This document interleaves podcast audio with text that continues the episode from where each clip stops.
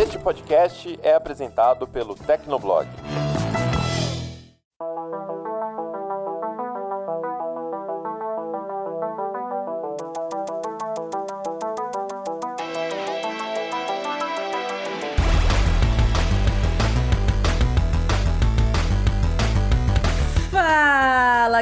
Começando mais um Hit Kill, o podcast de games do Tecnoblog. Eu sou a Vivi Werneck e hoje eu estou com a presença do Ricardo Ciosi e do André Leonardo. Tudo bom, galera? Oi, gente, Vivi, André, os ouvintes, tudo bem com vocês? Aqui tá tudo bacaninha, é, mesmo acordando de madrugada por causa da filha. Ossos do ofício, né, bebê? E aí, André, como é que estão as coisas? Fala, Vivi, fala, Ricardo, bom dia a galera que tá ouvindo a gente aí, né? Vamos aí super animados, que todo mundo madrugou e tá todo mundo super ligado e vamos falar aí de temazinho nostálgico aí, que todo mundo já passou por algum tipo de situação que a gente vai falar aqui. No caso, o André passou há mais tempo porque ele é mais velho. Então, vamos lá começar o programa, né? Antes de começar esse bate-papo nostálgico, como o André já adiantou, eu gostaria de agradecer a todo mundo que tá curtindo, comentando e compartilhando o Hit Kill, seja nas redes sociais, seja nos grupos do WhatsApp. Pode compartilhar o Hit Kill no WhatsApp porque não é fake news, né? Também gostaria de lembrar a vocês que se vocês tiverem perguntas, comentários, sugestões para os próximos programas, críticas do coração, manda pra gente em hitkill@tecnoblog.net ou deixa um comentário maroto e crocante no post que fica no Tecnoblog ou caça a gente nas redes sociais. E antes que eu já comece a falar aqui desesperadamente do assunto, porque bate-papo nostálgico sempre dá uns gatilhos na gente, né? Vamos lá começar o programa? Vamos lá, vamos lá.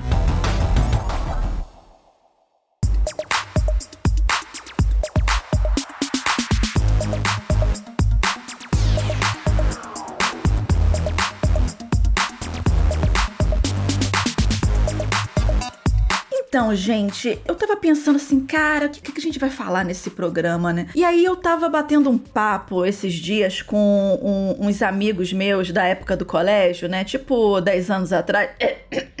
Mentira, faz mais tempo do que isso. É, naqueles encontros de, de colégio que, que acontece uma vez na vida, outra na morte, que você encontra a pessoa, né? E aí a gente tava assim, é, lembrando de algumas situações, né, inusitadas, alguns perrengues, algumas coisas assim, algumas gambiarras que a gente fazia naquela época, né, de, de infância, né, especialmente infância, anos 90 é, é, da vida, pra gente poder a, a, a jogar videogame, né? Que assim, eu particularmente sempre joguei videogame na minha vida, sempre curti e obviamente conhecia, me, eh, me enturmava mais com a galerinha que jogava também na, no colégio, né? Só que, tipo, a gente nunca teve muita grana, né? E, tipo, se tá ruim hoje, imagina naquela época que a gente dependia literalmente da grana dos pais, né? Então, assim, criança uh, ninguém aqui nasceu em berço de ouro, nem nada disso, então a gente tinha que dar, tinha que dar nossos pulos. Aí eu pensei, hum, vou levar esse papo lá pro Hit Kill, né? Chamar mais umas duas pessoas ancestrais, tipo o, o Ricardo Ciosi e o André Leonardo, que é praticamente um Highlander, né? Hoje eu disse que eu ia fazer bullying com ele, mas eu vou ficar aqui suave, tá? Pode ficar tranquilo aí. Eu sou jovem, não acreditem na Werneck, não. Uhum, uhum. Tá, beleza. Ele, ele diz que é jovem desde dois anos luz atrás. Então vamos lá. E aí, eu lembrei desse papo, caramba, vou trazer um pessoal assim que é mais old school também para poder conversar sobre perrengues e gambiarras que a gente precisava fazer, né, para poder continuar jogando, né? E esse que é o tema desse Hit Kill número 51. E aí eu queria começar esse papo já contando um primeiro caos, vamos dizer assim, né, de uma dessas lembranças clássicas que surgiram nesse bate-papo com esses meus amigos, né? Que é assim, uma, uma bem clássica entre várias pessoas, né? Que é o famoso economizar a grana do lanche para alugar fita ou cartucho, depende da região do Brasil que você é. Eu geralmente falava fita ou cartucho também, agora não sei mais, mas enfim, a grana que você economizava do lanche, né, do recreio para alugar uma fita ou um cartucho de jogo, especialmente ali na sexta-feira, né? Porque a galera que pegou a época das locadoras sabe que quando você alugava na sexta-feira, você ficava o quê? O fim de semana todo e era isso que a gente queria quando a gente tinha o lançamento, um negócio assim. Então a gente praticamente passava o fim de semana todo jogando aquilo dali até fechar. Mas assim, não era só guardar o dinheiro suado, passando fome, olha drama, o drama, né? A semana inteira um pouquinho para poder alugar a fita na sexta-feira. Tinha assim toda uma força-tarefa para você conseguir, por exemplo, pegar um, um, um, lançamento mais hypado, né, naquela época, até porque assim, a locadora tinha, por exemplo, ah, um Mortal Kombat 3 ou um Sonic 3 que, que, que chegou na locadora. Eram três fitas daquilo sendo disputadas a tapa por todas as crianças e adolescentes e adultos na época para conseguir alugar aquilo. Então a gente formava grupinhos para conseguir alugar essas fitas, né? Ou esses cartuchos. E uma, uma particularidade no meu caso, especialmente ali no, no, no, colégio em que eu estudava, é que a gente tinha um esquema com o tio da Kombi de doce. Isso parece até nome de serial killer, né? O tio da Kombi de doce. Pois é, né? Você parar pra pensar, antes no, nos Estados Unidos tinha um carrinho de sorvete, né? No, no subúrbio carioca era a Kombi do Doce. a Kombi do Doce, clássico representante. Olha, sei não, hein, mas serial killers começaram com esse tipo de nomenclatura. Vivi, fica esperta. Olha, eu sobrevivi até hoje, isso faz muito tempo, então assim. Ou será eu a Kombi da, da Kombi do doce? Não, na verdade. Ó, o plot twist. Não, na verdade, não. Então, assim, tinha o tio da Kombi do doce, né? Que novamente parece o nome de serial killer, mas era um senhorzinho, gente boa pra caramba. Então, tipo, ele estacionava todo dia a Kombi, todo dia que tinha aula, obviamente, né? A Kombi dele na frente do colégio, né? E aí ele meio que ajudava. Ele primeiramente ajudava a gente a fazer contrabando de traquinas e choquito, né? Porque essas coisas não vendiam na cantina do colégio, a gente não podia sair do colégio na hora do recreio para poder ir na Kombi comprar. Então rolava um esquema, né? Eu vou explicar rapidamente o esquema, que a gente passava o dinheiro por debaixo assim do portão da garagem, porque tinha ônibus, né, da, da rota lá do colégio. Então a gente ia pra garagem, passava o dinheiro por baixo do portão e aí o tio amarrava os, o que a gente queria comer, tipo traquina, chocolate, qualquer coisa, num saco plástico, numa cordinha e jogava por cima do muro, tipo, jogando drogas pra dentro da prisão. Era tipo esquema tipo presídio, né? Muito bacana, né? e, e, as pessoas ao redor, elas não olhavam estranho, não? Tipo, a criançada fazer dessa transação. Gente, eu não sei, mas assim, durou por muito tempo até um inspetor pegar e aí ir lá e conversar com o tio, dizendo da, da Kombi, dizendo que ele não podia fazer isso, né? Por motivos óbvios, mas você ali com, com 10, 11 anos, você queria mais o seu traquinas, né? Ou qualquer outro biscoito que ele trazia, ou bolacha, pra quem foi de outro estado, desculpa, eu sou carioca, pra mim é biscoito. Eu fiquei a bolacha. Objection! bolacha biscoito. Né? Ou qualquer outro biscoito que ele conseguisse jogar lá por cima do, do portão. E ele botava no saquinho bonitinho, descendo devagar para não espatifar tudo no chão. Ele não jogava ali o negócio, né? Então, assim, por que, que eu contextualizei tudo isso? Porque doces à parte, né? Como a gente sempre comprava biscoito e chocolate com ele, e a locadora das fitas de videogame era muito perto do colégio, tipo, a gente saía do colégio, a gente andava umas duas quadras e tinha a locadora de, de, de videogame. Então, o tio da Kombi de Doce, ele toda sexta-feira, ele vinha e perguntava pra gente ali na frestinha do portão se a gente queria que ele alugasse alguma fita para ele. E assim, ele fazia esse serviço VIP extra para alguns uh, consumidores dele uh, uh, selecionados, ou seja, os que mais comprava com ele. Obviamente eu, porque eu sempre fui formiga, né, tanto em tamanho quanto em vontade de comer doce, né? Então assim, quando tinha algum lançamento que tava todo todo mundo querendo, tipo Mortal Kombat 3, tipo um Sonic 3 da vida, uma coisa assim do tipo. Eu tô te falando jogos de Mega Drive porque era o console que eu tinha, né? Eu jogava Super Nintendo, mas era em, com, com primo, essas coisas assim. Depois a gente fala desse, dessas gambiarras de compartilhamento de consoles naquela época. Então, quando tinha algum lançamento assim, que tava todo mundo no hype e, e a gente sabia que eram poucas fitas à disposição, né, para alugar, a gente pedia pro tio alugar pra gente, né? A gente passava a grana pra ele do que a gente juntou da merenda a semana toda na sexta-feira. A gente comprava um docinho, que é para pagar o frete dele andando até lá, então ele ganhava também. E ele alugava o jogo pra gente fazer o mesmo esquema, passava por cima do portão. E aí, segunda-feira de manhã, antes da gente entrar no colégio, né, é, antes de fecharem a porteira e a gente só poder sair de, de novo meio-dia, porque eu estudava de manhã, a gente devolvia a fita para ele, para ele poder devolver na locadora. E cara, isso funcionava maravilhosamente bem até o inspetor pegar a gente fazendo esquema e acabar com o nosso esquema. Foi muito triste quando o tio da Kombi precisou ir embora, né? Mas assim, esse é um primeiro caos, assim, que a gente tava lembrando, no, tipo, no bar, eu e, um, e uns amigos meus da época do colégio, rindo desesperadamente por esquemas que você, quando é criança,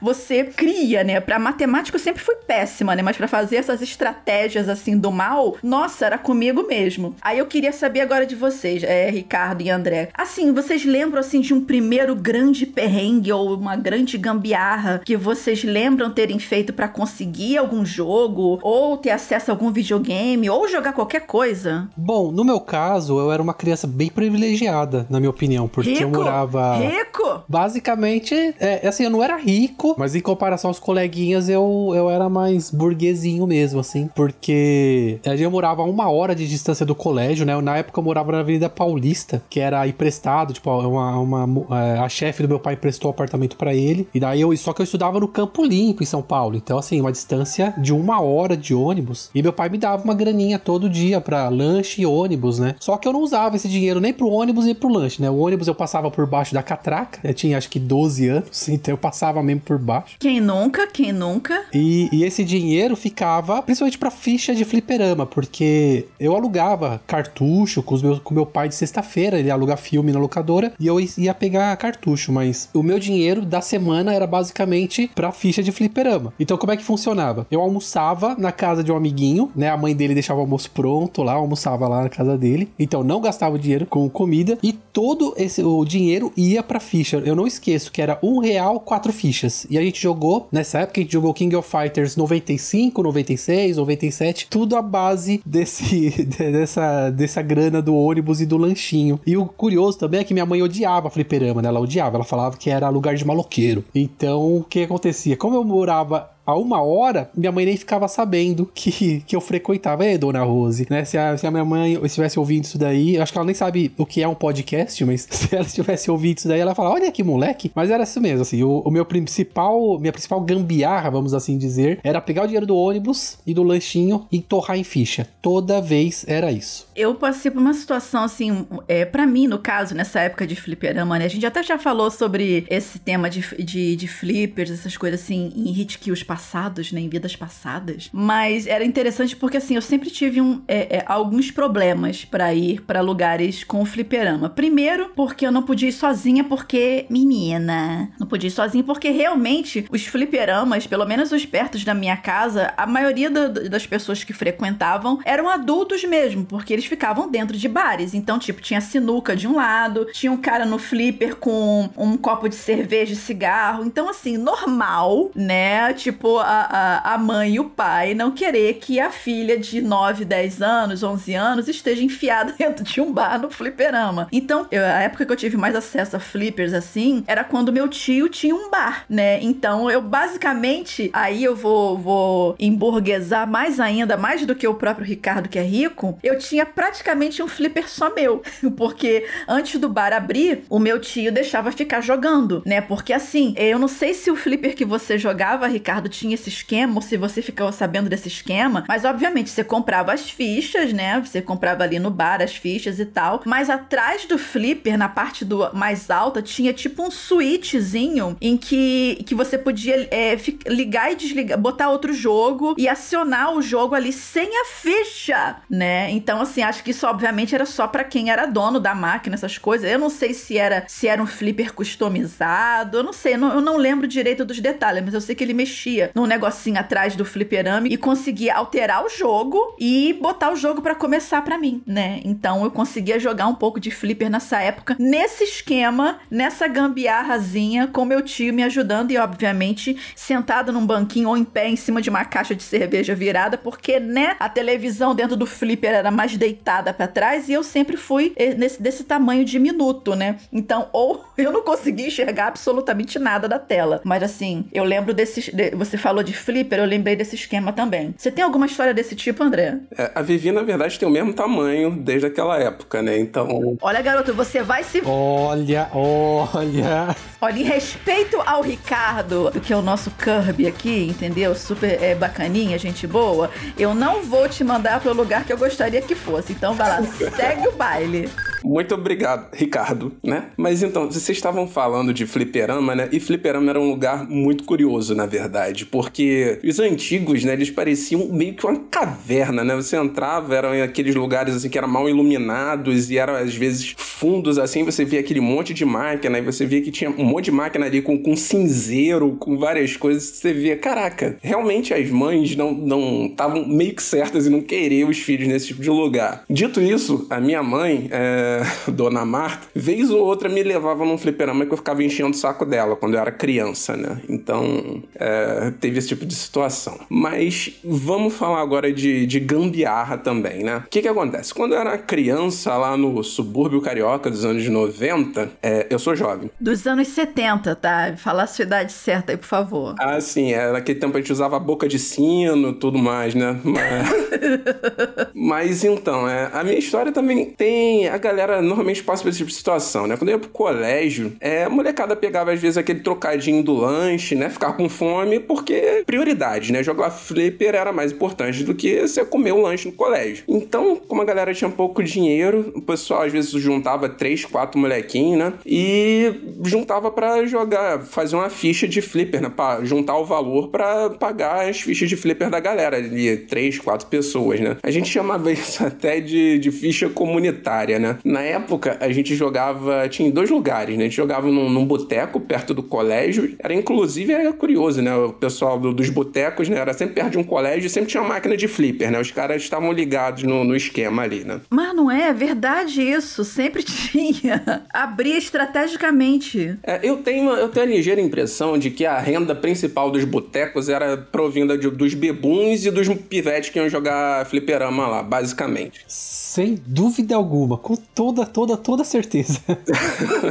então, assim, a gente fazia esse esquema das fichas comunitárias, né? Normalmente a ficha. Teve um, um momento em que a ficha era tipo 30 centavos no, no, subúrbio. Então, né, cada, cada moleque ia lá, botava 10 centavos e a gente ia lá, cada um jogava King of Fighters, cada um escolhia um boneco, né? Então era perfeito, né? Você às vezes tinha dinheiro para uma ficha só, mas você tinha 3, 4 amiguinhos lá, você podia jogar 3, 4 fichas e cada um escolhendo um boneco do KOF, né? KOF sempre salvando a galera. Então, a gente fez muito esse esquema lá no, em tempos de King of Fighter 95, 96 e tudo mais. Então, a gente que às vezes ia para ficar um tempo curtinho no Flipper, acabava ficando muito mais tempo. E vocês podem ver que eu vou sempre arrumar uma desculpa para colocar King of Fighters no, no, nesse programa, né? Então. Que tristeza, eu não aguento mais isso. Gente, é o único jogador de King of Fighters né, na face da Terra agora que sobrou é o André Leonardo. Não é possível. O servidor ainda existe só por causa dele. Ah, eu ainda jogo um pouquinho, vai. é, KOF é a paixão nacional, cara. É, representa mais o Brasil que, que, que feijoada, havaianas e. Só não tanto quanto vira-lata caramelo, mas é isso aí.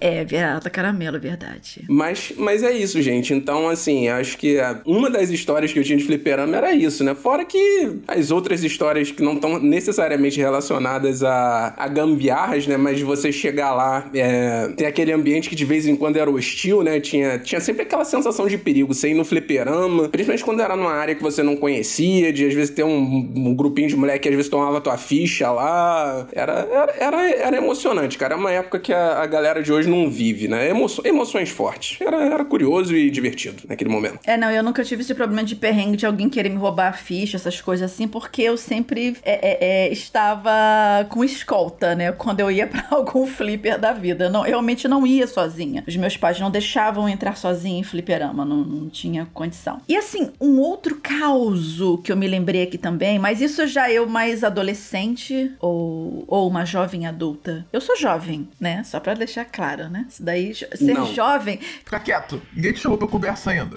Muda esse microfone. Ser jovem é uma coisa assim, é um estado de espírito. Olha o momento coach. Momento coach. Mas eu acho que eu era adolescente. Eu era adolescente próximo do, dos 17. 17, 16, 17 anos, negócio assim, né? É por aí, né? Nesse escopo aí de tempo, né? Então, assim, a gente nessa época, a gente fazia muito, muita lan house improvisada. Já tinham algumas lan houses na época, mas assim, cara, é, é, é uma merda essa questão de, de eu ter que falar disso de novo, mas assim, os meus pais também não deixavam, os meus pais também não deixavam muito eu me enfiar em lan house porque sempre tinha muito menino, né? Então, assim, gente, se vocês, se vocês dois acham que é complicado, que era complicado passar perrengue, eu fazer gambiarra para poder jogar, imagina eu sendo uh, uma garota querendo jogar nos anos 90, início dos anos 2000. Era complicadíssimo, né? Porque tudo alguém queria me matar. Certamente. Se hoje a gente já vê, assim, um cenário complicado dos caras que, que não entendem, não aceitam meninas nos jogos, né? Hoje, sei lá, em 2022, então você imagina esse rolê, né? Lá nos anos 2000 ainda, né? Anos 90, an anos dos anos 2000. Então, assim, hoje em dia,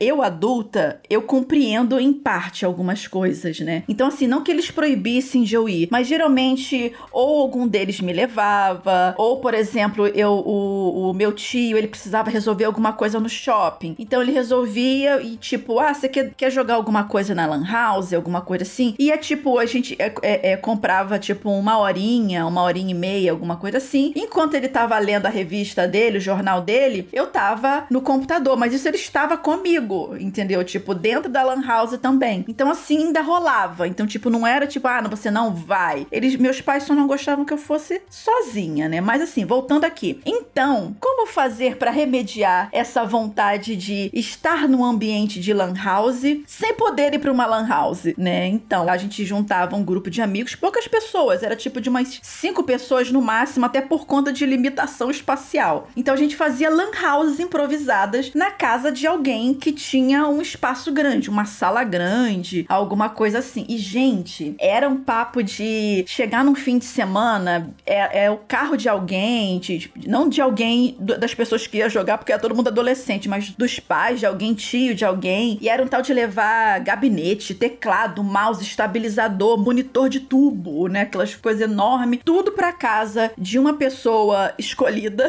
ou escolhido do fim de semana e montar uma, uma lan house lá, né? Agora, essa é a questão. Poxa, mas como assim? Vocês se conectavam um computador no outro para jogar? Não necessariamente. E essa que é a coisa legal. Não necessariamente, porque um, a maioria não sabia como montar uma rede. De vez em quando aparecia algum mais safo nesse sentido e conseguia fazer isso. Mas a gente só queria estar no mesmo lugar jogando videogame. Então, por exemplo, a gente montava essas LANs para jogar Worms, é, é, CS, Diablo 2. Nossa, a gente juntou muita galera na casa de um amigo meu para jogar Diablo 2 e ficar trocando item. Tinha um esquema no Diablo 2 que você podia jogar os itens no chão e aí você trocava de personagem, pegava os itens. Eu não me lembro mais como é que funciona isso, mas a gente fazia e por aí vai. E assim, obviamente torcendo para nada pegar fogo, a gente não atear fogo na casa da pessoa, porque era um monte de Benjamin grudado. É Benjamin que se fala hoje em dia, não sei, nem lembro mais, né? Então assim, um grudado em cima do outro, aquela coisa para poder, né, aproveitar uma tomada para cinco computadores às vezes. Meu Deus do céu, a gente vivia a vida louca naquela época, né? Então, assim, é como eu tava falando, o jogo não precisava nem ter co-op. A gente só queria tá no, ficar jogando no mesmo lugar e conversando. Por quê? Porque naquela época não tinha Discord, não tinha Skype, nem o MSN ainda. Quando tinha, dava para jogar assim, fazer esses esquemas do tipo. Mas a gente queria jogar no computador, olhando para as outras pessoas e conversando. A gente fazia muito isso quando era console,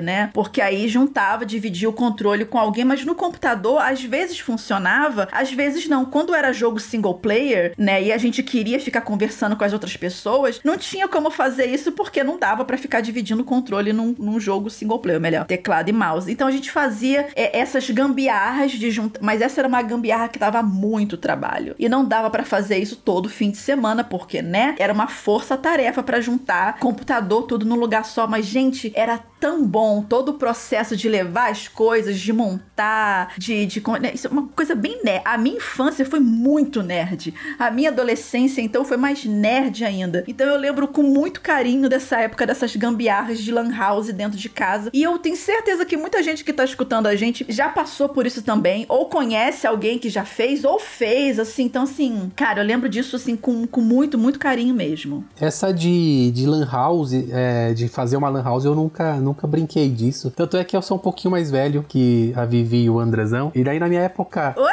Eu sou um pouquinho, mas. Eu vou deixar você com esse pensamento. Aham, você é mesmo, com certeza. Se ele já assumiu isso pra ele, é isso aí. Vai, continua. É, é, é estado de espírito, gente. É estado de espírito. Isso, vai, vai, segue aí. Mas o. Então, assim, na minha época, a gente, quando eu era mais moleque, a gente nem Lan House tinha, né? Na- no meu caso, era basicamente fliperama e locadora de videogame. Então, como é que a gente fazia? Eu tinha um, um grupo de amigos que, por muita sorte, né? Por isso que eu sempre falo que eu sou privilegiado, esses amigos estão comigo até hoje. E o que, que a gente fazia? Se eu não tinha dinheiro no dia, o outro tinha. Então ah, a gente não tinha e a gente ia se ajeitando. Então a gente frequentava muito uma mesma locadora, que eu lembro o nome dela até hoje, é SBT Games, que fechou há muitos anos também, claro. E o que, que a gente fazia? A gente frequentava tanto, tanto local. Então quando chegava uma King of Fighters nova, é, eles avisavam a gente: ó, amanhã vai chegar 97 aí, cara, amanhã vai chegar 98 aí. Olha o coffee aí, tá vendo? A paixão nacional, viu? É De vocês só, eu tô fora. Fatal Fury também. Fatal Fury. Gente, eu amava Fatal Fury. Fatal Fury era legal. Vixe, nessa época a gente basicamente era só SNK players, assim, a gente só jogava SNK. De vez em quando aparecia uma Capcom lá, um, uma Clan, mas basicamente era SNK. E a gente criou uma conta conjunta na locadora. Por quê? Porque a gente fazia mais ou menos isso. Ó, ah, às vezes eu ia sozinho. Pô, mas é, eu tô sem dinheiro. Ah, ó, pega na, na conta conjunta aí de vocês, né? E daí eu lembro que acho que era eu, um amigo meu chamado Daniel, Peterson, Marcel. E aí chegava no fim do mês,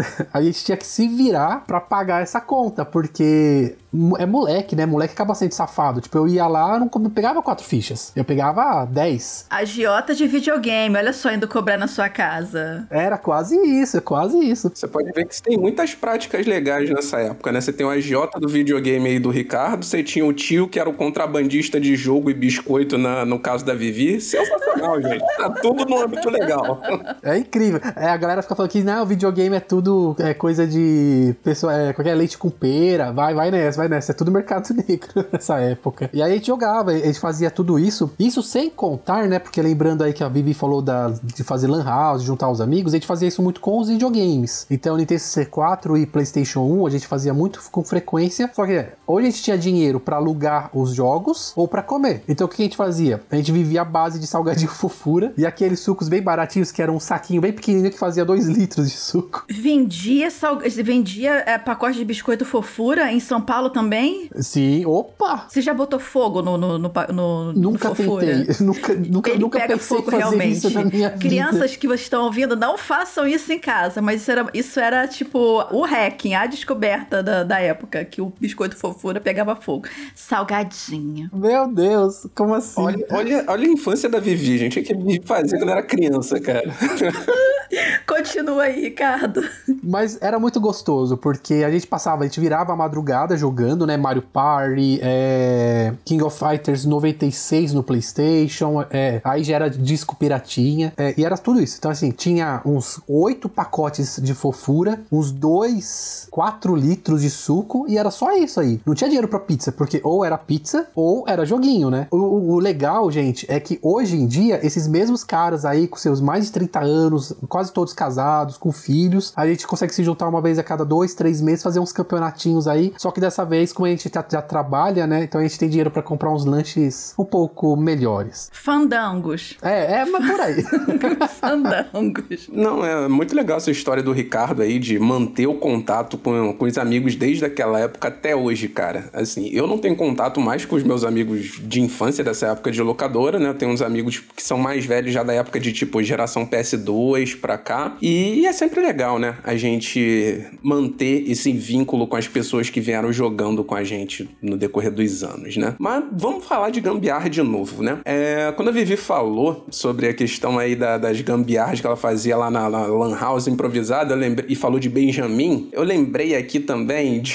É, é é muito surreal isso. É, eu não cheguei a ver isso ao vivo, mas era o famoso Sega CD e o conjunto Megazord, né? Que, pra quem não sabe, o Mega Drive, lá nos anos 90, ele tinha vários add-ons, né? Vários acessórios que davam outros recursos a ele. Então ele teve o 32X, que dava mais poder a ele e rodavam jogos mais poderosos, outros jogos, e tinha o Sega CD. Então a pessoa privilegiada que tinha o conjunto completo, o negócio ficava igual um Megazord, né? Primeiro ficar gigantesco, mas eram os anos 90 e tudo que tinha que ser grande é o que era bom. Só que a parada é que a pessoa que precisava é, ligar esses aparelhos tinha que fazer uma gambiarra bizarra, porque cada adicional desse do Mega Drive tinha a sua própria fonte de alimentação. E não era uma tomadinha pequena, era aquela tomada que parecia um tijolo. Então, tu imagina ter que ligar a tomada do Mega Drive, a tomada do 32X e a tomada do Sega CD, se você quisesse ter tudo funcionando. Era, você precisava ter uma logística de espaço meio bizarra ali. Vocês chegaram a ver alguma coisa disso, alguma logística bizarra dessa em algum momento? Eu, até quatro anos atrás, eu tinha o combo, o Megazord inteiro. Mas eu me desfiz do Sega CD e do 32X, porque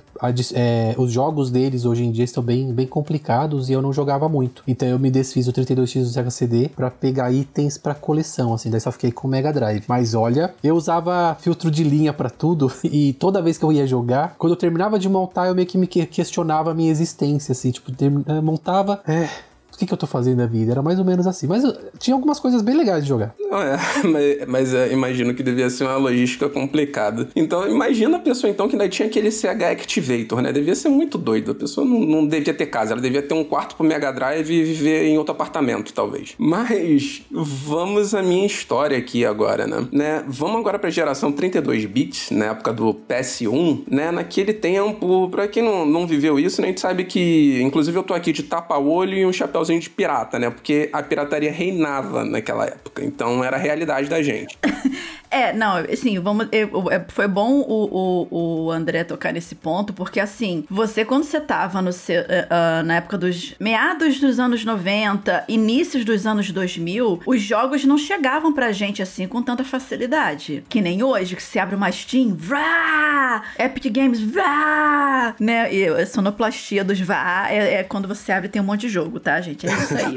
eu, faço, eu faço muito onomatopeia quando eu tô falando, isso é um caso sério. Né? Mas assim, tem em vários lugares. Só que naquela época, só fazer um pequeno parênteses, não era de tão fácil acesso você comprar, é, é especialmente os jogos que você mais queria. Para você conseguir um GTA original, eu nunca vi naquela época. Um GTA 2, um GTA 3, é, Vice City original naquela época, nunca nem vi a caixinha na minha vida. Mas continua aí contando seu caos, André. É, é tipo cabeça de bacalhau, né, gente? Dizem que existe, a gente nunca viu.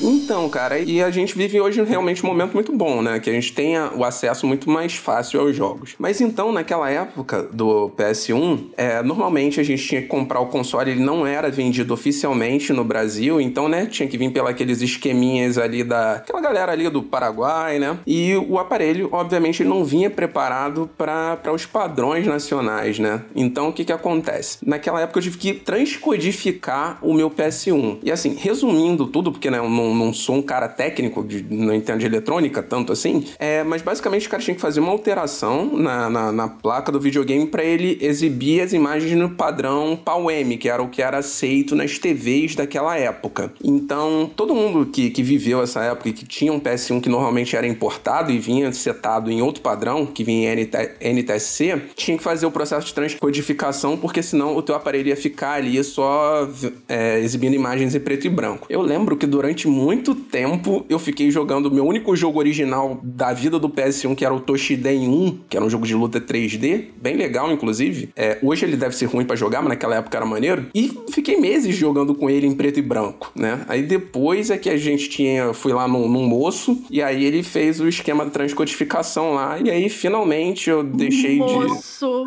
é, né? É um moço, o tio, sei lá. Cada um tem seu tio da Kombi do Doce. Exatamente. E aí o cara fez lá o esquema e aí finalmente a minha vida começou a ter cores nos videogames. Mas eu passei uns meses aí jogando em preto e branco, né? Enfim, foi isso. Inclusive, isso me lembra também, essa época eu não vivi, tá? Daquela galera antiga, bem antiga, que jogava Pong, essas paradas e tinha que usar tipo um papel celofane, uma parada, um papel plástico pra. Tipo, tava jogando o joguinho, aí era preto e branco, e de repente botava uma tela de plástico verde e virava futebol, botava outra tela de outra cor, enfim, virava outro esporte. Era, a galera jogava com, com muita imaginação. E outra gambiarra, justamente ligada a essa época dos piratinhas, é que a gente normalmente usava os CDs, né, daquela banquinha famosa. E os CDs eram muito mal gravados, né, gente? Porque os caras eles tinham que vender CD em número. Então era mídia ruim e a gravação, né, o cara pudesse gravar na maior velocidade possível, gravava. E aí isso forçava demais o canhão de leitura do, do PS1, né, do videogame. E aí ele ficava desalinhado e com dificuldades de você rodar os jogos. Então às vezes você colocava ali o PS1, entrava aquela tela do logozinho laranja, e aí vocês devem bater na mente de vocês aquela, aquele sonzinho da vinheta do PS1 agora, e aí você ficava todo mundo de dedos cruzados torcendo, vai, vai, vai, pro jogo começar a rodar. sim, sim. e assim, cara, é, durante essa época, já no final da vida do meu PS1, né? Durante a vida dele eu alinhei o canhão algumas vezes com os outros moços aleatórios lá, com, com, com os técnicos, mas no final da vida do meu PS1, né, que eu já não tava ligando muito mais, que já tava de olho no PS2, é, eu lembro de rodar Street Fighter 03, cara, é, é com PS1 completamente virado de cabeça para baixo, assim, porque era o único jeito que tava rodando o jogo já. O bichinho tava sofrido, cara.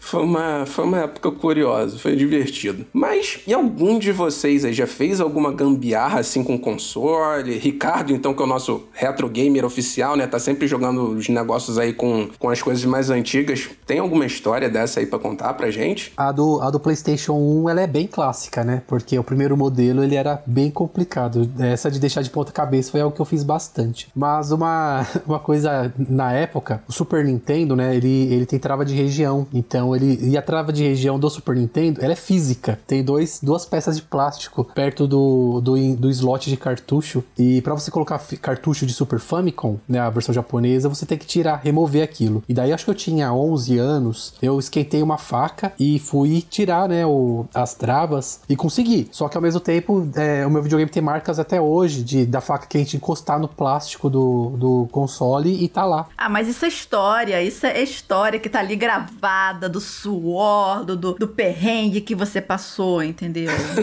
é o sensacional criança fazendo merda, né, gente? Desculpa, mas é, é muito bom, Não, gente. mas é. é coisa sensacional. E muitos anos depois, muitos meses, mais de 10 anos depois, assim, alguém falou pra mim, por que você não usou o alicate? Daí eu parei e pensei, ah, é, né? Dava pra você ter pego o alicate e arrancado o negócio. Mas pelo menos, pelo menos, eu consegui jogar na época, no lançamento, Mega Man 7 e Fatal Fury Special, que eu pegava emprestado de um amigo que tinha pai no Japão, e joguei, joguei. Tanto é que Fatal Fury Special eu acabei roubando, né? Eu peguei, fui daqueles que pegou emprestado e nunca mais devolveu e tá até hoje aqui na coleção. Então, ó, com esses perrengues aí, terminei Mega Man 7 e Fatal Fury Special no lançamento. Ó, ó que privilégio. Jogaços, inclusive, hein? Saudades Mega Man 7. E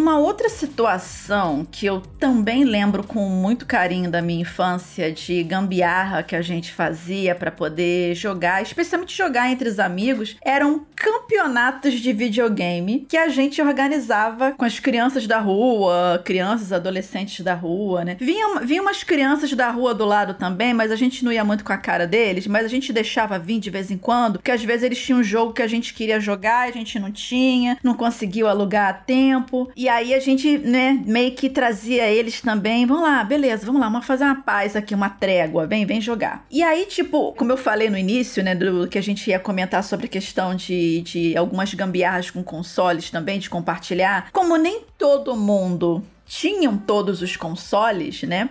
A gente marcava também no fim de semana ou, ou depois do colégio na sexta-feira, porque de segunda a sexta a gente focava em estudar, porque mesmo jogando um pouquinho depois, mas não dava para juntar muita gente, porque os pais reclamavam que, ah, terça-feira já tá enfiada nesse videogame. E era assim a minha vida, né? Mas voltando aqui. Então a gente chegava sexta-feira, fim de semana principalmente, a gente marcava de disputar campeonatos, né? Com quem tinha algum videogame específico. Como eu era pessoa da rua que tinha o Mega Drive, então os campeonatos de Mortal Kombat eram na minha casa, né? Que a gente, a gente na verdade, a gente botava. Eu, nossa, tá vindo todas, todas as lembranças na minha cabeça agora. A gente colocava a TV de tubo na garagem. O meu avô, ele tirava o fusquinha dele da garagem. Olha só, era toda uma força-tarefa, né? O fusquinha, o fusquinha branco dele da garagem para dar mais espaço para as crianças. Cada um levava a sua almofada para poder sentar no chão, porque não tinha cadeira para todo mundo, né? Botava a televisão ali, o videogame, a gente ia puxando uma extensão da sala para colocar na, na, na, garagem. E a gente fazia ali, mas assim, não era tipo, ah, só sentar e jogar e, e pronto, não. Não, a gente criava as chaves da competição num caderninho e tal. E aí, por exemplo, no sábado a gente fazia as eliminatórias, no domingo eram as finais. Eu nunca ganhei, tá, gente? Mas assim, eu já fiquei uma vez em terceiro lugar, né? Porque tinha uns viciados ali que era tenso, né? Mas assim, o legal também é que cada um levava uma, alguma coisa para comer e beber. Era tipo, cara, típica festinha de subúrbio, né? Que o pessoal falava que era festinha americana, um negócio assim, sei lá. Não sei nunca por que, que era o nome era americano, mas enfim, cada um levava ou um refrigerante, ou levava uns salgadinhos, uns docinhos, assim, o um negócio, e ia. Né? Eu acho que os pais até gostavam porque eles sabiam exatamente onde os filhos estavam. Ah, meu filho tá hoje lá na casa da Vivi jogando videogame o dia inteiro. Então, tipo, ah, fico mais sossegada porque sei que não tá de repente na rua, indo para cima, para baixo ou fazendo alguma merda por aí. Tá num lugar específico, ah, beleza, toma, leva um pratinho de comidinha, vai lá e fica o dia inteiro e me dá alguma paz. Então, acho que pros pais também era interessante esse esquema. E, cara, e a gente se divertia muito e a gente marcava esses. É, tinha até premiação, às vezes era um pôster, às vezes do, de um jogo que a gente conseguia no esquema na, na locadora. Tinha os pôsteres, às vezes, promocionais dos jogos, né? E aí, de repente, quando um jogo não tava mais no hype, eles tiravam aqueles pôsteres da parede para colocar outros. E aí, ou eles davam esses pôsteres para as crianças, ou vendia assim, baratinho, porque ou era isso ou eles iam jogar fora de qualquer forma, né? Então, às vezes, a gente dava premiação de quem ganhasse o campeonato com dois ou três pôsteres desse que a gente colocava ali na, na parede, né? Caramba, ali, ó, ganhei o campeonato, ganhei esse pôster aqui do Mortal Kombat. Uau, vou botar aqui na parede. E a gente, criança, a gente via isso como uma medalha mesmo, né? Uma coisa meio boba hoje em dia, mas naquela época era muito maravilhoso. Então a gente fazia essas gambiarras para ter campeonatos, né? O tipo avô do esporte, né? Que eram esses campeonatos que a gente fazia, que a gente organizava com a, com a galera da rua. E assim, é obviamente que tinham mais meninos jogando do que meninas, mas as garotas iam lá e representavam com respeito também, entendeu? Inclusive no, em um dos campeonatos desses de rua que teve de Street Fighter, com o menino da rua de baixo, que tinha um Super Nintendo, foi uma menina que ganhou, entendeu? Ela foi ali na perninha da Chun-Li até o final, no macete. Quem nunca, né? Pegou um golpe só de um desses personagens. Era eu com o gelinho do Sub-Zero. Congelava gancho, congelava gancho. Nossa, gelinho, cara. Gelinho é muito bom. Isso é Amei, amei. Ai, que nostalgia boa, cara. Isso é gelinho. muito anos 90, gelinho. Cara, gente, era gelinho, né? O gelinho do, do, do, do Sub-Zero, gelinho gancho, gelinho gancho, gelinho gancho. Ou se não, aquele chute cruzado que ele dava um giro para trás e dava um chute é, alto que jogava o cara do outro lado da tela. E aí, quando ele levantava de novo, gelinho de novo. E aí, gancho. Aí, e, e nessa eu cheguei no terceiro lugar. Sub-Zero wins do, do, do, campeonato de Street Fighter até aparecer o bendito de um Scorpion que fez o mesmo esquema, só que ele foi mais bem sucedido, né? Então, tipo, essa é uma, uma outra história de, de gambiarra que a gente fazia para juntar a galera para jogar quando nem todo mundo tinha o videogame. E isso era muito legal, porque assim, às vezes você não tinha videogame, mas você queria jogar também. Então, ao invés de ficar cada um na sua casinha e você lá como reizinho ou a rainhazinha, ah, eu tenho videogame, não empresto para ninguém. Não, a gente juntava a galera para poder incluir quem também não tinha condições de ou alugar uma fita, ou, ou não alugava fita porque também não tinha o console, essas coisas assim. Campeonatos a gente fez também. A gente fazia sempre, ó, vou voltar com The King of Fighters. A gente sempre fazia campeonato de The King of Fighters. Hoje em dia a gente ainda faz, mas aí já mistura Street Fighter, Mortal Kombat e por aí vai. E eu não jogo de Sub-Zero, mas se eu jogasse eu faria gelinho também. Gente, gelinho é um clássico. Gelinho, gancho, gelinho, gancho. Não falha. Funciona até hoje. Eu dei uma surra no Ari, inclusive, o nosso, é, um dos nossos editores aqui no Tec Tecnoblog, quando ele veio aqui no Rio de Janeiro, eu dei uma surra nele na base do gelinho, gelinho gancho. É, o gelinho e com, com o Scorpion era o arpão e o gancho. Era, eram os dois, cara. Eram os bonecos. Uma coisa, uma coisa curiosa é que no, no cenário competitivo de Mortal Kombat, quem é considerado a top tier, né, a roubada do jogo é a Sônia, por causa do, da, do combo das pernas dela. E aí eu não sabia na época também, né? Jogava. Né, eu sempre fui, fui é, Scorpion ou Sub-Zero no Mortal Kombat 1. Falando de gambiarra, tinha uma que, que eu não me orgulho muito não, porque era meio sacanagem, assim. Mas eu, eu estudava perto da locadora que meu pai alugava filmes e eu alugava jogos. E aí na quinta-feira, de no, né, no fim do dia, assim, eu ia na locadora, ficava só fuçando lá e eu pegava os cartuchos que eu queria alugar e eu colocava atrás de outros pra, pra dar uma disfarçada, assim. Como assim o nosso Kirby, a pessoa mais iluminada, o paladino da justiça, fazia isso? Eu não acredito. Fazia. Por que, que eu não pensei nisso? O símbolo da fofura deste, dessa comunidade gamer fazer esqueminha de, de reservar cartucho ilegalmente. Olha só, gente. é-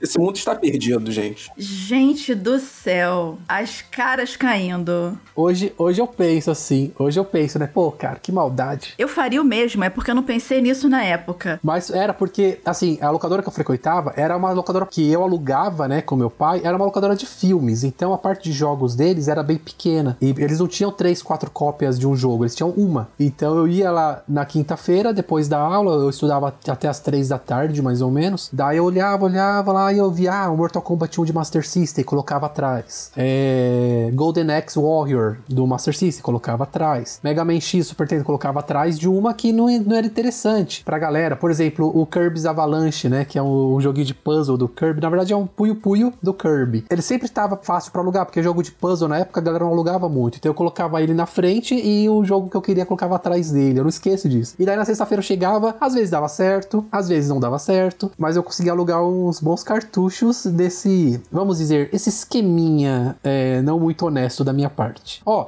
em minha defesa eu tinha 12 anos, 11 anos, provavelmente até 10, viu? Não duvido não. N- não há defesa. Você perdeu seu posto de paladino da justiça, você sabe disso, né? Você, na verdade, você só não perdeu porque a gente é pior do que você. Então, tá, continu, continua aí. Pois é, eu só não vou dizer nada porque eu meio que fazia. Não fazia parecido, mas eu ficava muito revoltado quando eu queria pegar os jogos. Normalmente, as- os jogos bons na época do Nintendinho, quando você queria alugar, eram os jogos japoneses, né? Então, tipo, você sempre tinha que dar um jeito de fazer um esqueminha, esconder o, cartucho, ou falar, ou ficar fazer amizade com a moça da locadora pra, pra ela reservar o cartucho pra você. Enfim, né? É uma época complicada. Complicada não, a gente tinha que, ter, tinha que dar os nossos pulos pra conseguir os joguinhos também. Hum, pra mim, só, só pra você ah, falar do seu caos, André, mas pra mim, Nintendinho era basicamente um looping de jogar eternamente Excite Bike. Eu adorava esse negócio. Eu jogava isso, assim, constantemente, inclusive quando ele apareceu na- no, no Nintendo Switch, né, no negócio do- do O Virtual Console? Isso. Quando apareceu o Excite Bike ali, eu quase chorei de emoção, né? Joguei aquilo ali de novo 500 milhões de vezes. Nossa, eu joguei muito isso também, cara. Um dos cartuchos que eu mais alugava, inclusive adorava aquele modo de edição de fases, que eu botava minhas pistas tudo com montanha e lama, montanha e lama o tempo todo. E aí você não conseguia terminar. Era um caso sério isso. Exatamente, era uma droga. A corrida demorava um tempão, porque não tinha flow. Você ficava lá só subindo e, e atolado. Era zoado, mas crianças, né? Mas, dito isso, vamos falar agora de uma geração um pouco mais recente e. Ah, uma outra parada que eu ia comentar, vocês falaram aí, que era essa questão da gente jogar no console do amiguinho. Cara, era muito legal nessa época, né? Assim, na minha vida foi na geração 16 bits, que assim, basicamente quase tudo que eu joguei no Mega Drive, eu joguei no Mega Drive de um colega, porque eu tinha um Super Nintendo e ele tinha um Mega. Então, assim, volta e meia, é, a gente trocava de, de console no final de semana. Então, assim, eu joguei muito Streets of Rage, Sonic, basicamente no console desse colega, que a gente fazia esse esquema de emprestar o console um pro outro nos fins de semana. Isso é uma parada muito legal, inclusive. Mas, voltando, né? É, falando agora da geração mais recente, dos primórdios da, da internet e épocas de fórum, que hoje quase não existem mais, né? Novamente, falando sobre um pouquinho a questão ali, da, da- ali do, do, do Jack Sparrow, né? Dos piratinhos que fizeram parte da nossa comunidade. Mas o que que acontece? Na época do, do lançamento do Xbox 360, os primeiros aparelhos da versão FAT do, do console, eles tinham um problema é, na, na construção da placa deles e que isso gerava um superaquecimento depois de um certo período e o console meio que morria, né? O que acontece? É, quando gerava esse superaquecimento, assim, falando por alto, a solda que tinha na placa, ela se desconectava da memória do console. E aí, isso gerava um dos defeitos mais famosos aí da história dos videogames, que era o 3RL, ou Ring of Death, ou como a gente chamava aqui, as luzes vermelhas da morte que era quando o Xbox 360 ele acendia aquelas três luzes vermelhas ali e o console tava morto, ele não servia para mais nada, ele só fazia isso. Então, a, a gambiarra que, que era chamada aqui era o mod da borracha escolar. E aí, o que consistia esse mod? Quando o aparelho dava esse problema, as pessoas descobriram de alguma forma que se ela pegasse uma borracha, essas de, de escola aí, tipo Faber-Castell, e o que que acontece? É, as pessoas cortavam os pedaços da borracha, abriam o console, né? Cortavam os pedaços da borracha, colocavam os pedaços de borracha atrás das memórias do console, e aí quando você fechava o console, as borrachas pressionavam as memórias e conforme o console era ligado, o calor fazia com que a memória se conectasse à placa de novo e o console voltava à vida. Então, basicamente, você era um necromante, você estava pegando um morto ali e tava trazendo ele à vida de novo. O console morto e voltava à vida. Só que, né, magia nunca dura para sempre, né, gente? Então, depois de um tempo, esse problema voltava a acontecer, o console voltava a morrer, às vezes durava três meses, às vezes seis, às vezes um pouquinho mais. E, enfim, não era uma solução definitiva. Mas quebrava um galho para quem não tinha nada a perder e só tinha um tijolo lá como console. Esse problema, ele só veio a ser mais ou menos corrigido já na quinta versão do, do Xbox 360, que era o que a gente chamava aqui de, de Jasper, que era a placa Jasper, enfim, que é inclusive o que eu tenho aqui ainda até hoje. Não, esse, esse era, era muito tenso, cara. Eu lembro do, do pessoal, dos vídeos na época das fotos. Ah, meu Deus, The Ring of Death, The Ring of Death, né? Que era aquelas três luzezinhas, né? E realmente, eu não conhecia esse mod. Eu não conhecia. Eu nunca, eu nunca tive um 360, mas já, presenci, já, já presenciei um Ring of Death acontecendo, né? Então, tipo, foi até num estúdio que eu, que eu, que eu ajudava na parte de comunicação, essas coisas assim. Então, tipo, foi o Xbox do estúdio que foi pro espaço e realmente era tenso isso. Mas, cara, esses negócios de, de perrengues, de gambiarras, é uma coisa que, que faz parte, né, da nossa, da nossa jornada como, como jogador e desde criança. A galera mais antiga que passava por, essa, por esses perrengues da vida de alugar fita, de alugar cartucho,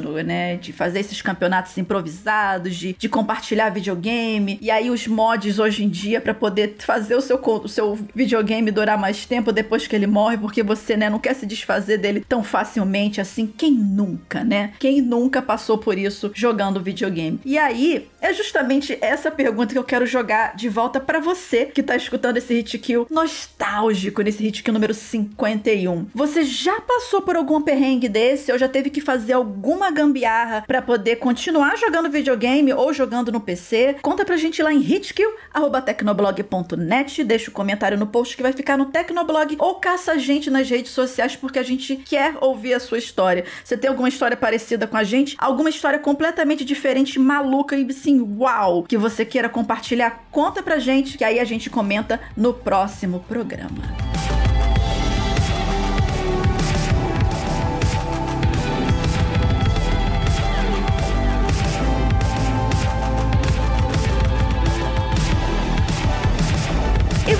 Galera. A gente tá começando agora aquele bloco maroto, crocante com gostinho de chocolate. Nossas dicas de jogos, que é quando a gente joga alguma coisa ou nova ou antiga que a gente pensa e fala: caramba, vou ali ah, aproveitar a oportunidade e mostrar pra galera. Vai que eles se interessam também, né? E a minha dica de jogo pra esse hit que o número 51 é o quê? O jogo do gato.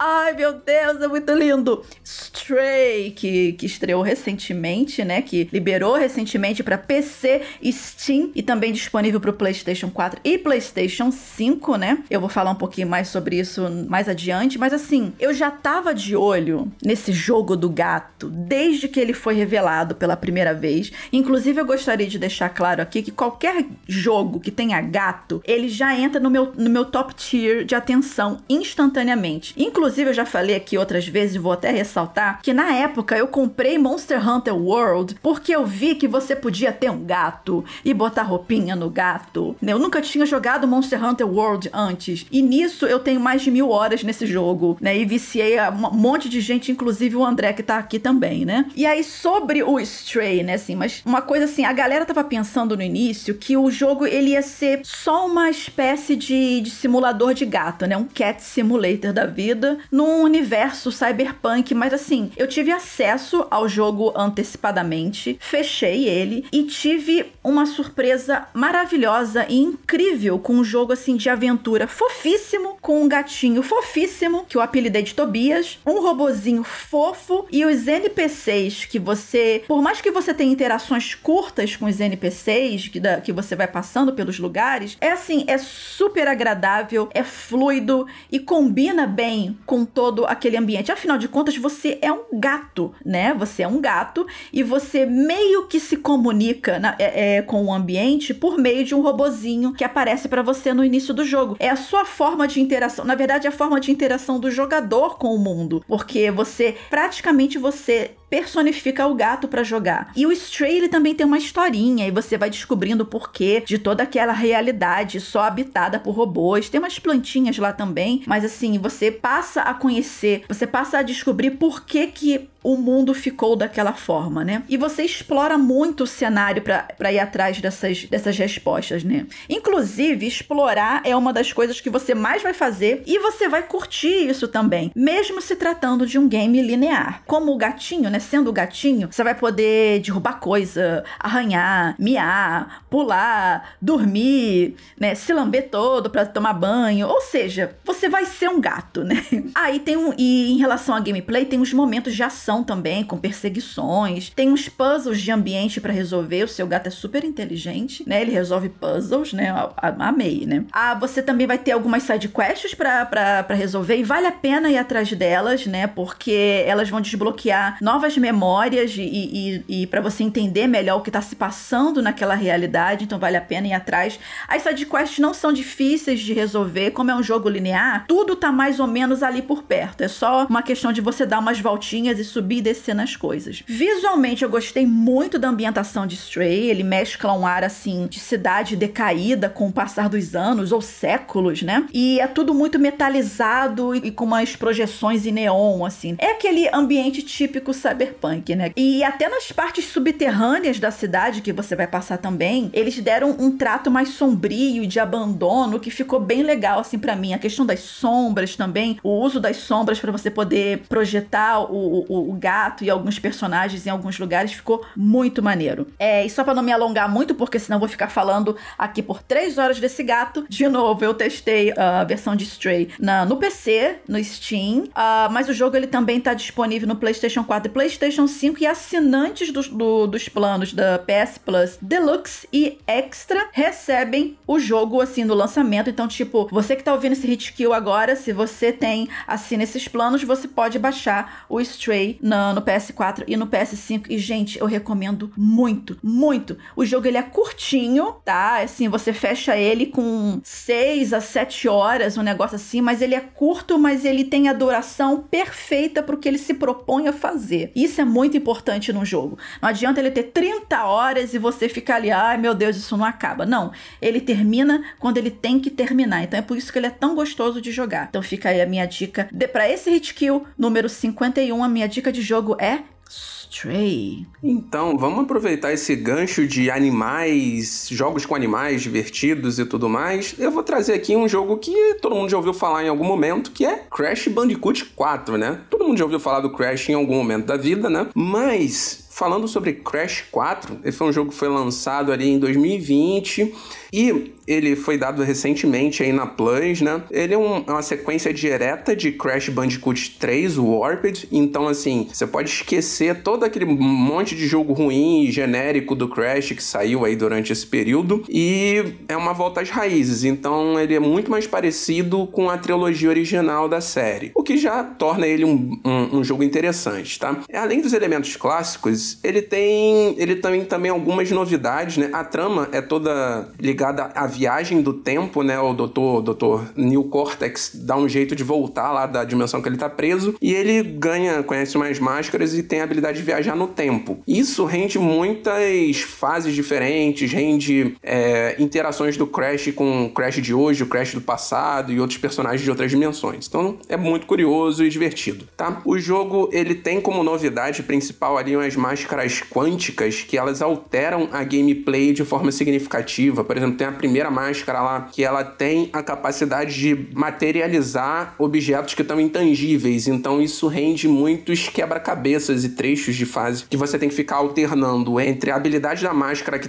materializa objetos e ir aproveitando esse tipo de recurso para ir avançando durante o cenário. Isso é muito legal, funciona com as caixas, com as caixas de nitro, então rende umas coisas muito interessantes e divertidas. Ele tem, graficamente, ele é muito bonito, é, você vai jogar e parece estar tá jogando uma animação aí da, da Pixar, então sem nada a dizer a mais sobre isso. O jogo é ótimo, agrada muito aos olhos. Ele também tem ali a, as fases dele são um pouco maiores do que as fases dos Crash clássicos, o que pode agradar e pode desagradar um pouco as pessoas, dependendo de quem estiver jogando aí, porque ele é um pouco mais difícil do que os jogos clássicos, justamente por ser mais longo. E, e é isso, cara. Ele é muito divertido, ele tem muitas boss fights interessantes. A primeira boss fight é basicamente uma replicação de Guitar Hero ali, é, que você vai se divertir e vai achar engraçado e ao mesmo tempo desafiador. Você também controla outros personagens, além do Crash e da Coco, que jogam mais ou menos igual. Você controla também o Jingle Jill, que eu não sei porque que esse personagem é popular lá fora, mas você joga com ele.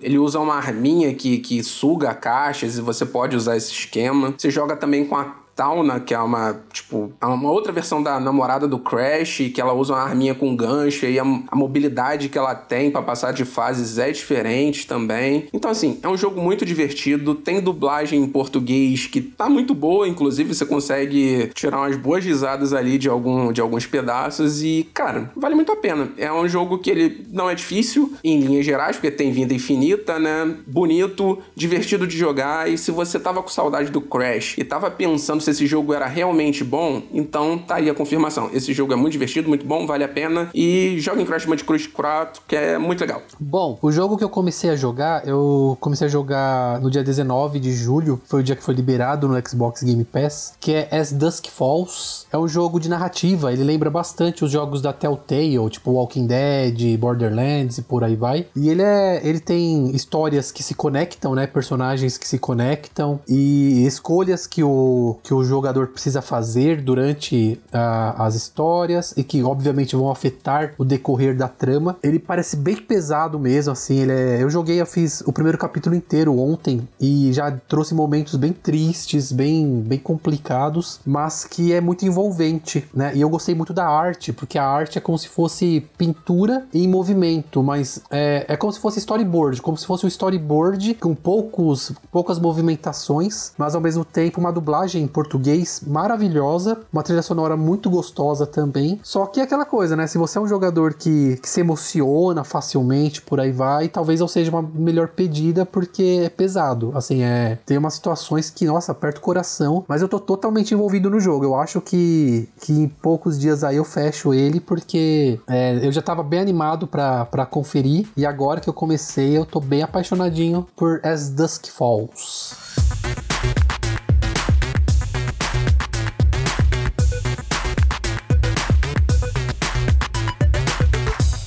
Isso, galera. Chegamos ao final de mais um Hit Kill, esse Hit Kill número 51 em que a gente falou sobre alguns perrengues e gambiarras que a gente passou para continuar jogando. Inclusive, eu gostaria de convidar vocês para participar desse bate-papo também. E antes da gente terminar, né, vamos dar os créditos aqui porque dá trabalho fazer esse programa. Quem produziu esse Hit Kill foi a minha pessoa, eu, Moa Vivi, com a participação do Ricardo Ciosi e do André Leonardo. Esse episódio foi editado pela Raquel Igne e o Vitor Pádua fez a arte de capa. E calma aí, calma aí, antes da gente ir embora, onde é que você pode encontrar a gente? A minha pessoa você encontra nas redes sociais por arroba Vivi Werneck. Eu estou como André Leonardo02. E eu estou com arroba Ricardo Ciosi. E é isso, galera. A gente se vê no próximo, no meu, no seu, no nosso crocante Hate Kill.